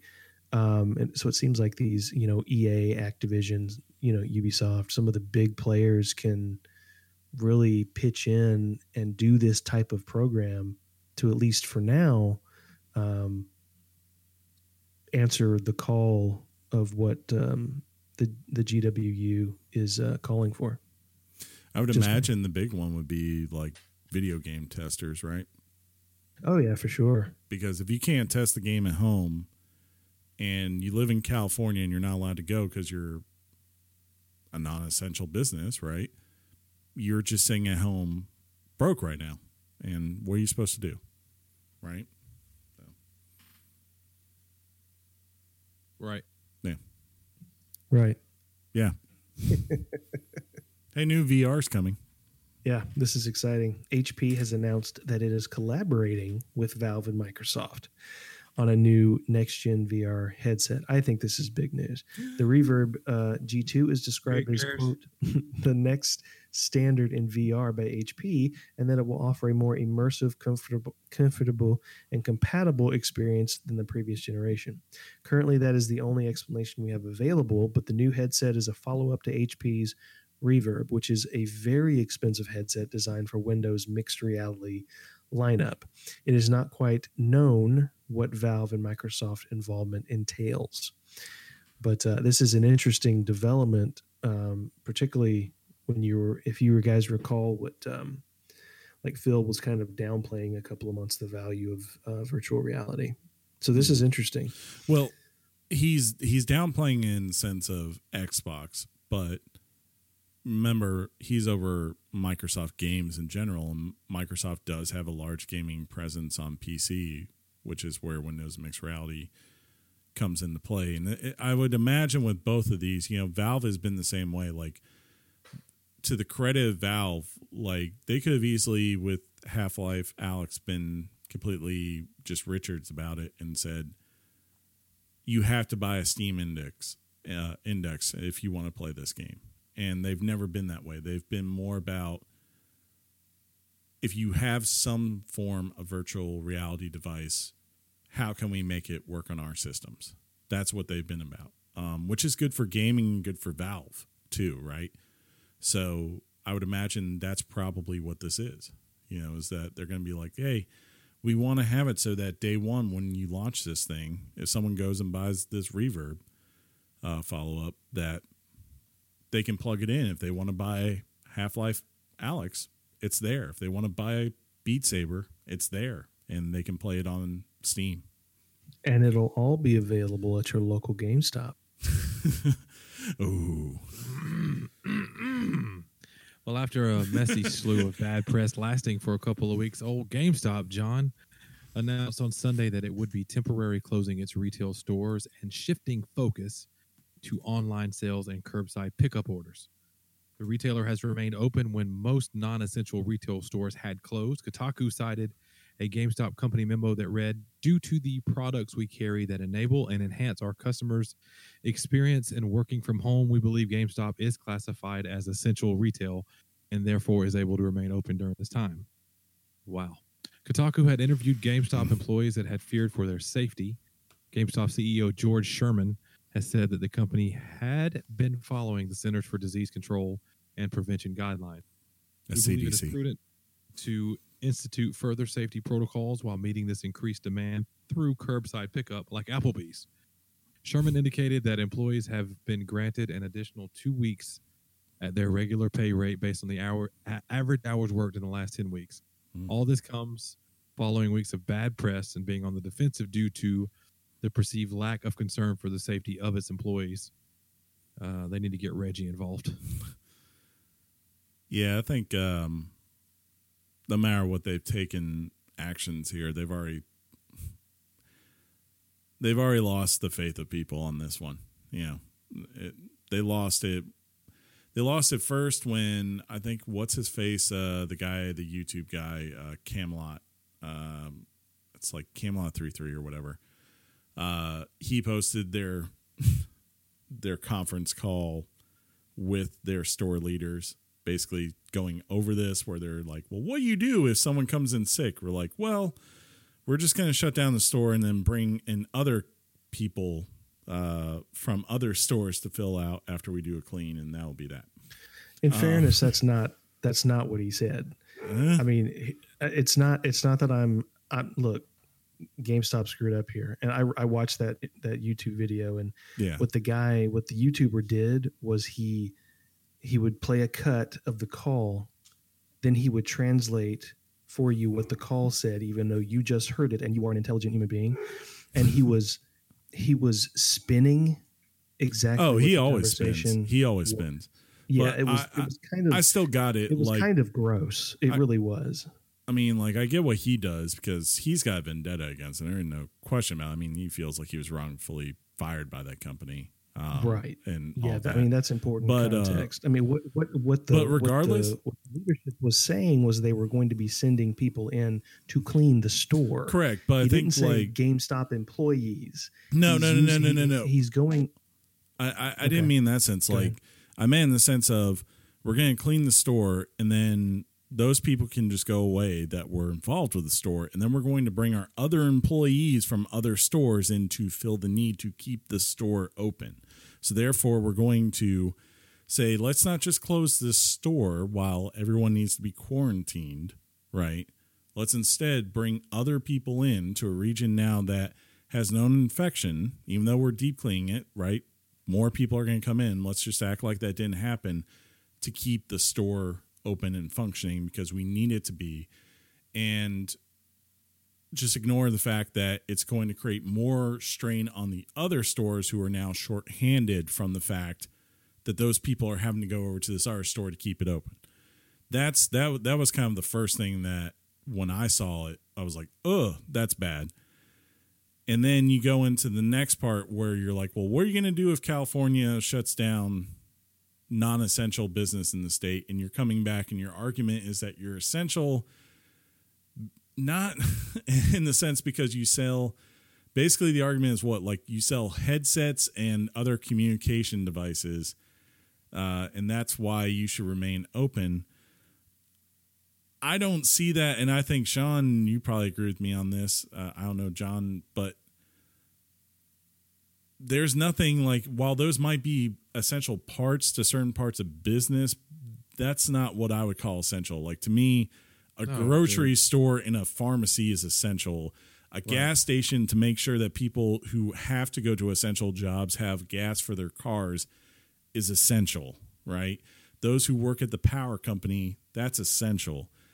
But me working at GameStop or Kohl's or JC Penney's or you know even here like where we're talking about now people aren't supposed probably aren't going to be getting haircuts for the next month or two uh, unless they're like Sean they got some buzz clippers that you're going to have to deal with that cuz that's not an essential job right now No, I Um, 100% agree that it's yeah. not essential. Yeah. I mean, there's just a there's a you know I, I- run the risk of sounding like I'm defending a company that I'm not defending, Mhm. but there was a there's a lot of things going on here. One, when Kotaku and other sites give you the quote, they give you the quote and people react to it saying that GameStop is saying that video games are are essential to people's livelihood Mhm. when that's in fact not exactly what the statement said. And so as as journalists they're sort of leaving that impression hanging out there. Now, the, even when you clarify it and you're saying that no our business products if you want to call it business products like the cell phones and the and the headsets and things like that that allow people to do their jobs from home, you still come up with the same conclusion, but it's through a less of a severe lens. Um, so no, I don't think that anything they sell is essential. And I think that I think that GameStop where they where they where they messed up here is that they macro manage their stores instead of micromanage their stores. They should have looked at California. They should have looked at New York because, you know, I went into, you know, I was that guy who unfortunately had to go pick up, you know, Animal Crossing from GameStop Mhm. I walked in, and of course, you, the three of us know the manager there, and I'm like, "Hey, man, I'm sorry. I, I'm I'm I'm sorry for what you guys are going through." He looked at me like, "Dude, I, we ain't going through nothing. We got plenty of cleaning supplies. We're making there's the traffic is insane coming through here. It's more than it's ever been in a long time. So there's so I mean I, I mean I was reading an article in many cities where the stores are actually the traffic is double Yeah. people are going in to buy these games. So, th- so two things can be true at the same Two time. things. Um, you got you, you have to somewhat understand, not condone, because I think they obviously misstepped here. Oh, you just dropped for a second, John. What was your last point there? It- What's that? you dropped for a second there. So Was, your, was your ending that they just misstepped there? Was that the last thing? Yeah, you it was. wanted? Oh, yeah, okay. th- th- it was an obvious misstep here, but the reality is GameStop is bleeding, and they got caught yes. behaving like a retail chain Yeah. I, I would- because Best Buy is over there behaving the exact same way, I, I would say and nobody nobody's calling them to the curb or anything it, like that. if this was 2015 GameStop where their stock is $40 a share, I don't think they would have had a problem going, yeah, we have to shut down our California stores. We just don't have Oh, a choice. yeah. And we need to, you know, and maybe they might have botched how interactions within the store were working, right? Um, but that would have been easily forgivable, I think. Their problem is that you have a bunch of executives who are trying to keep this this ship alive, basically. And I'm sure there's an executive that's gone to George Sherman in the past week and says, if 40% of our stores close down for over a month, we are going to file bankruptcy. There's just Right. no question about that. And the sad part of it is then you have a bunch of high ups that aren't going to be affected, right? Because they're they're executives. They have their their stock options. They have everything else. They probably have some sort of buyout clause within their contracts. Um, and then you're going to have the people who are affected who they're just going by what you say. And if you're if you're George Sherman and you're looking at all this and you have a bunch of people telling you the reality of what will happen if you don't keep your stores open, you're probably going to do whatever it takes to keep the stores open because that's what you probably feel in part what your job is as the CEO of GameStop is to keep it alive. It doesn't matter if it's not alive anymore. yeah, um, and it's and it's It's it's, it's, a sad part. Go ahead, Sean. I didn't say anything. Yeah, no, Oh, I I said, I said, I said, I said, it's a sad part to, I, I guess you know, just the structure of capitalism sometimes, where it's like you have that choice. You have to make some sort of hardline choice where it's like, do I put people at risk or do I potentially let my business fall under? And there's like no perfect answer. Uh, but No. the way they went about this, and like I said, like the fact that the line said we are essential, you know, Yeah, that killed him. the, yeah, that was what like really did. They, I mean, like I, I came on, I was, I was honest on our, uh, on our Discord. I said, I'm never going in again. I was like, I'm sorry. There's a lot of great people I know at GameStop that have worked there through the years, and I wish them the best. But I, I haven't been there for a while, but now they've just given me every reason never to walk in again. Yeah, I, I feel you on that, but you know, it's it's it's anecdotal, it's case by case. It's the store that I go into. Um, the narrative, there's and, and you know sometimes facts are narrative, but sometimes facts don't meet narrative. This is individual stuff. You go into a store and they're telling you, and and and this is a guy who has told me when things aren't great. He's been perfectly honest with me. He's like, look, this is not exactly what you're reading. Um, I mean, I can. He's he said I can imagine it is in in places like California, New York, but you know, I mean, we're you look, they messed up. It's clear that they did. There's no excuse for it. Um, and it, and it's too bad because they were they were making certain steps when they said that they were abiding by guidelines. They were. Mhm. You, they, that, that is an absolute truthful statement. They were, you know, they were providing you know sanitary stuff. They were limiting. Um, they were, and I was there just watching them enforce it. They were limiting ten into the store, just like the federal government was mandating. So it's just unfortunate. I feel bad. Mm-hmm.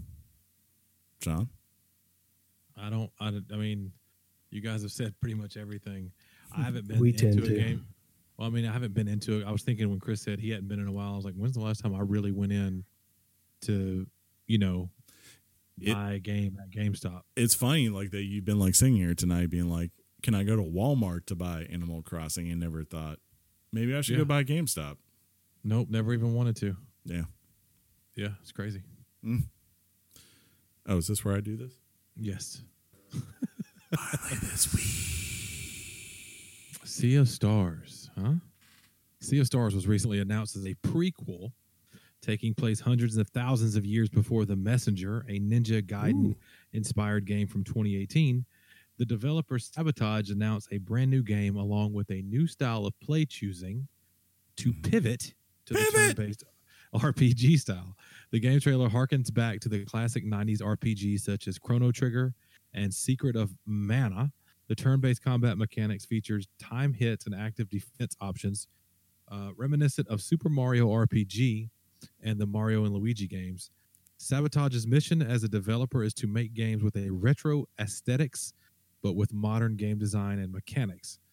The game is not scheduled for release Scheduled. until 2022 when coronavirus comes back. Coronavirus to return. uh, I did not play the messenger though. I kept staring at it, but you say the words Chrono Trigger, Secret of Mana, Super Mario RPG. You're in. Yeah, I mean that definitely uh, I makes thought my you retro. played the messenger. I have not. No, I have not played the messenger. Uh, you might be thinking of Katana Zero. I did I play am that. thinking of Katana Zero, yeah, but don't ever correct me again. you're dumb. Yeah,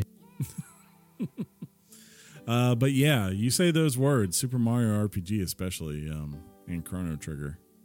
I, I'm in. I'll give it a shot in 2022 if I'm still alive past this wonderful virus. Uh, Hey, uh, Sean, Yeah. would you like to wrap this up? Even in a world of coronavirus, I'm going to pass. John, how about you? especially in a world of coronavirus. You just want Yes. to save? All right, let's do that.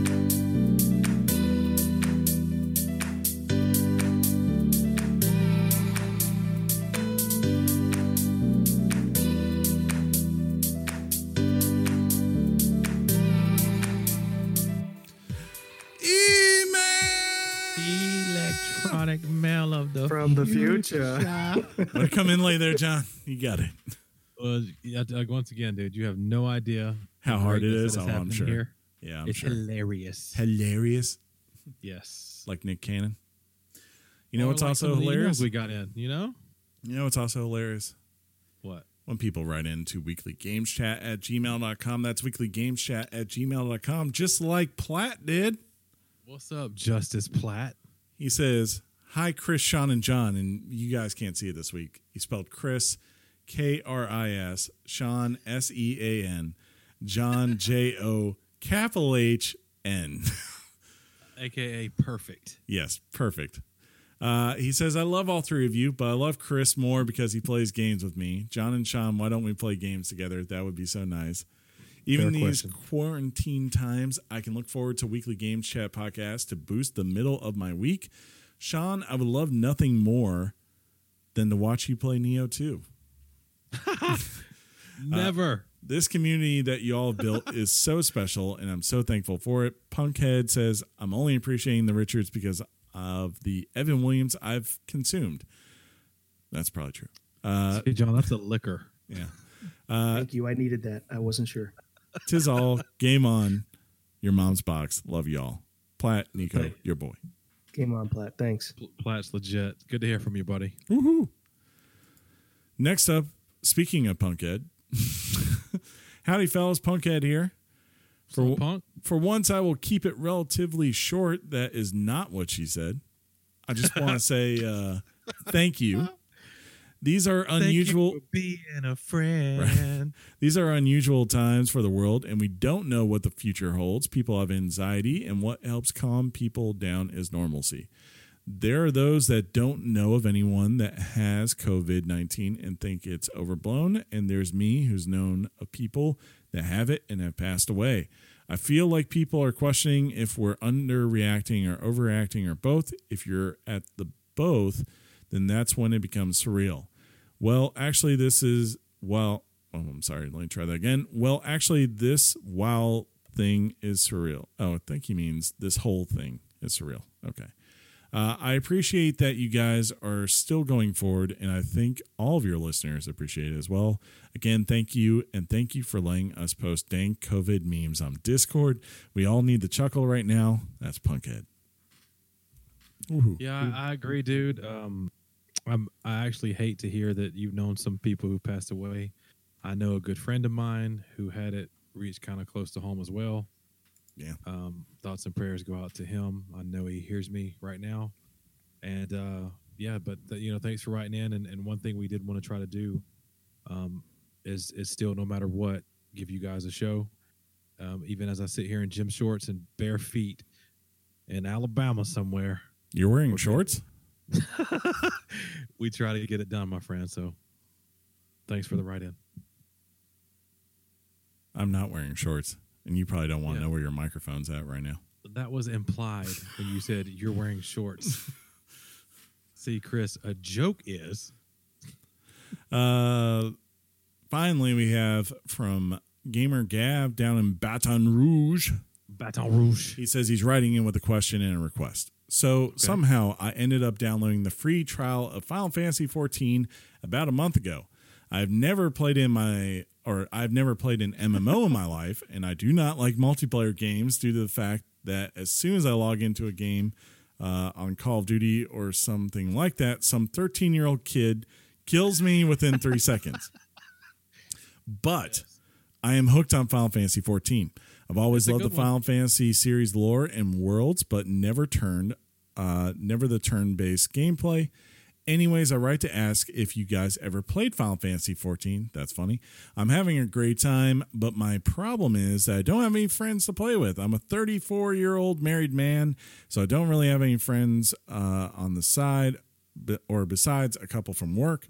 Uh, so I'd like to give my character name on here on hopes that a listener would add me and run some dungeons uh, with me as well as running randos or running them with randos is getting old. Uh, they just want to rush through and they don't want to wait for new people to watch the cutscenes or take the time to help them or take the time to formulate a plan. Uh, it kills the fun. I've just been a Realm Reborn's main story quest and I'm a level 53 bard. I'm hoping to bad. change. Bards are legit. Yeah, I'm hoping to change to a machinist soon and get into Heavensward. My character's name is oh man, I'm gonna butcher this one. Uh Gasaran Verzak, which is for so for those who I guess want to join him, uh G A S A R A N space V E R Z A K. And he's on the Primal Data Data Center. Don't know what that means. Oh man, I'm on Balmung, and I, I laugh because I know what uh, when you're when you're playing Final Fantasy 14 and going through a dungeon. If you've never gone through a dungeon, the cutscene pops up, and most new people Skip. want to watch the cu- once the you know the, the the guys who are running it to farm materials or whatever. They're skipping. it. They're they're ready to go. The noobs always leave the the cutscene going, and you have like the little film icon above your head, so they know I was it's about, you. I was about to say like so, but they don't let people advance Right. if if everyone hasn't right. skipped, right? So they have to sit like in a circle and wait for you to watch the cutscene. It's Man, I would even if I've watched it 900 times. If I was in this game now, I would always be like, "No, I'm watching this cutscene. I bought this game." But $60. uh, I Chris has I think dabbled in Final Fantasy 14. I have not. possibly. no, uh, I think you're thinking Josh. Oh, Josh, yeah, Yeah. Josh, I've, I of course have played Final Fantasy 14, and uh, one of my good friends who hates me is because of Final Fantasy 14. He's on Black So- uh, Black Desert. Black Online Desert. now. Yeah. So I mean, yeah, if you ever have any questions or, or anything, I mean, I'm not promising that I'm playing Final Fantasy 14 anytime soon. Yeah, uh, but it is a good game. And if you're just getting into Hearthstone, you've got a ton of story to go through. Um, Mhm. But give the folks a chance. did you just say Hearthstone? The I said I meant Heaven's Sword. Sorry. no, no, guys. no, man. If you want to take up the card game Hearthstone, you go right ahead. Well, I mean, World of Warcraft is a better game, but Uh, um, but to finish off, he also says, anyways, did y'all watch the PlayStation 5 tech stream from Cerny? I tried, but I couldn't do it. Well, hope y'all are staying safe in these tough times, and please know I appreciate the work you do here. Thanks a bunch, and game on. Hey, game, Game on, to on, you. Thanks for the right in. I didn't mean to hijack that. I thought you were done. By the way, No, hilarious. no. But you're a Um, piece of. Your face. John's just sitting there like, I don't understand. he's eating what's a tacos and heavens for? Yeah, I guarantee you he's eating his tacos now. Yes. My wife is wish. cooking. My wife is cooking pork Your chops. wife. They smell delicious. Not fried pork chops either. I don't know what I'm going to cook tonight. Can I come over for some pork chops? You guys want to go to a firehouse after this? Pick up some food and sit in our cars. um, Sean, people write us on Twitter. What do they write? Mm-hmm. You are eating food right now. you son of a. My wife, she came in here Uh, and she had this like little mini cornbread muffin thing. It's delicious. that's not a good way to prevent COVID transfer. What? Touching your wife's finger. Yeah, Like, yeah. when she hands you a. um, Yeah. what happened? Yeah. What? What? Touch- like, yeah, fingers touching. finger? Yeah. What happened? Yeah. Mm. Nothing. All right. Nothing. So, uh, God, it's so hard to swallow when you're trying to rush. Oh, That's what he said.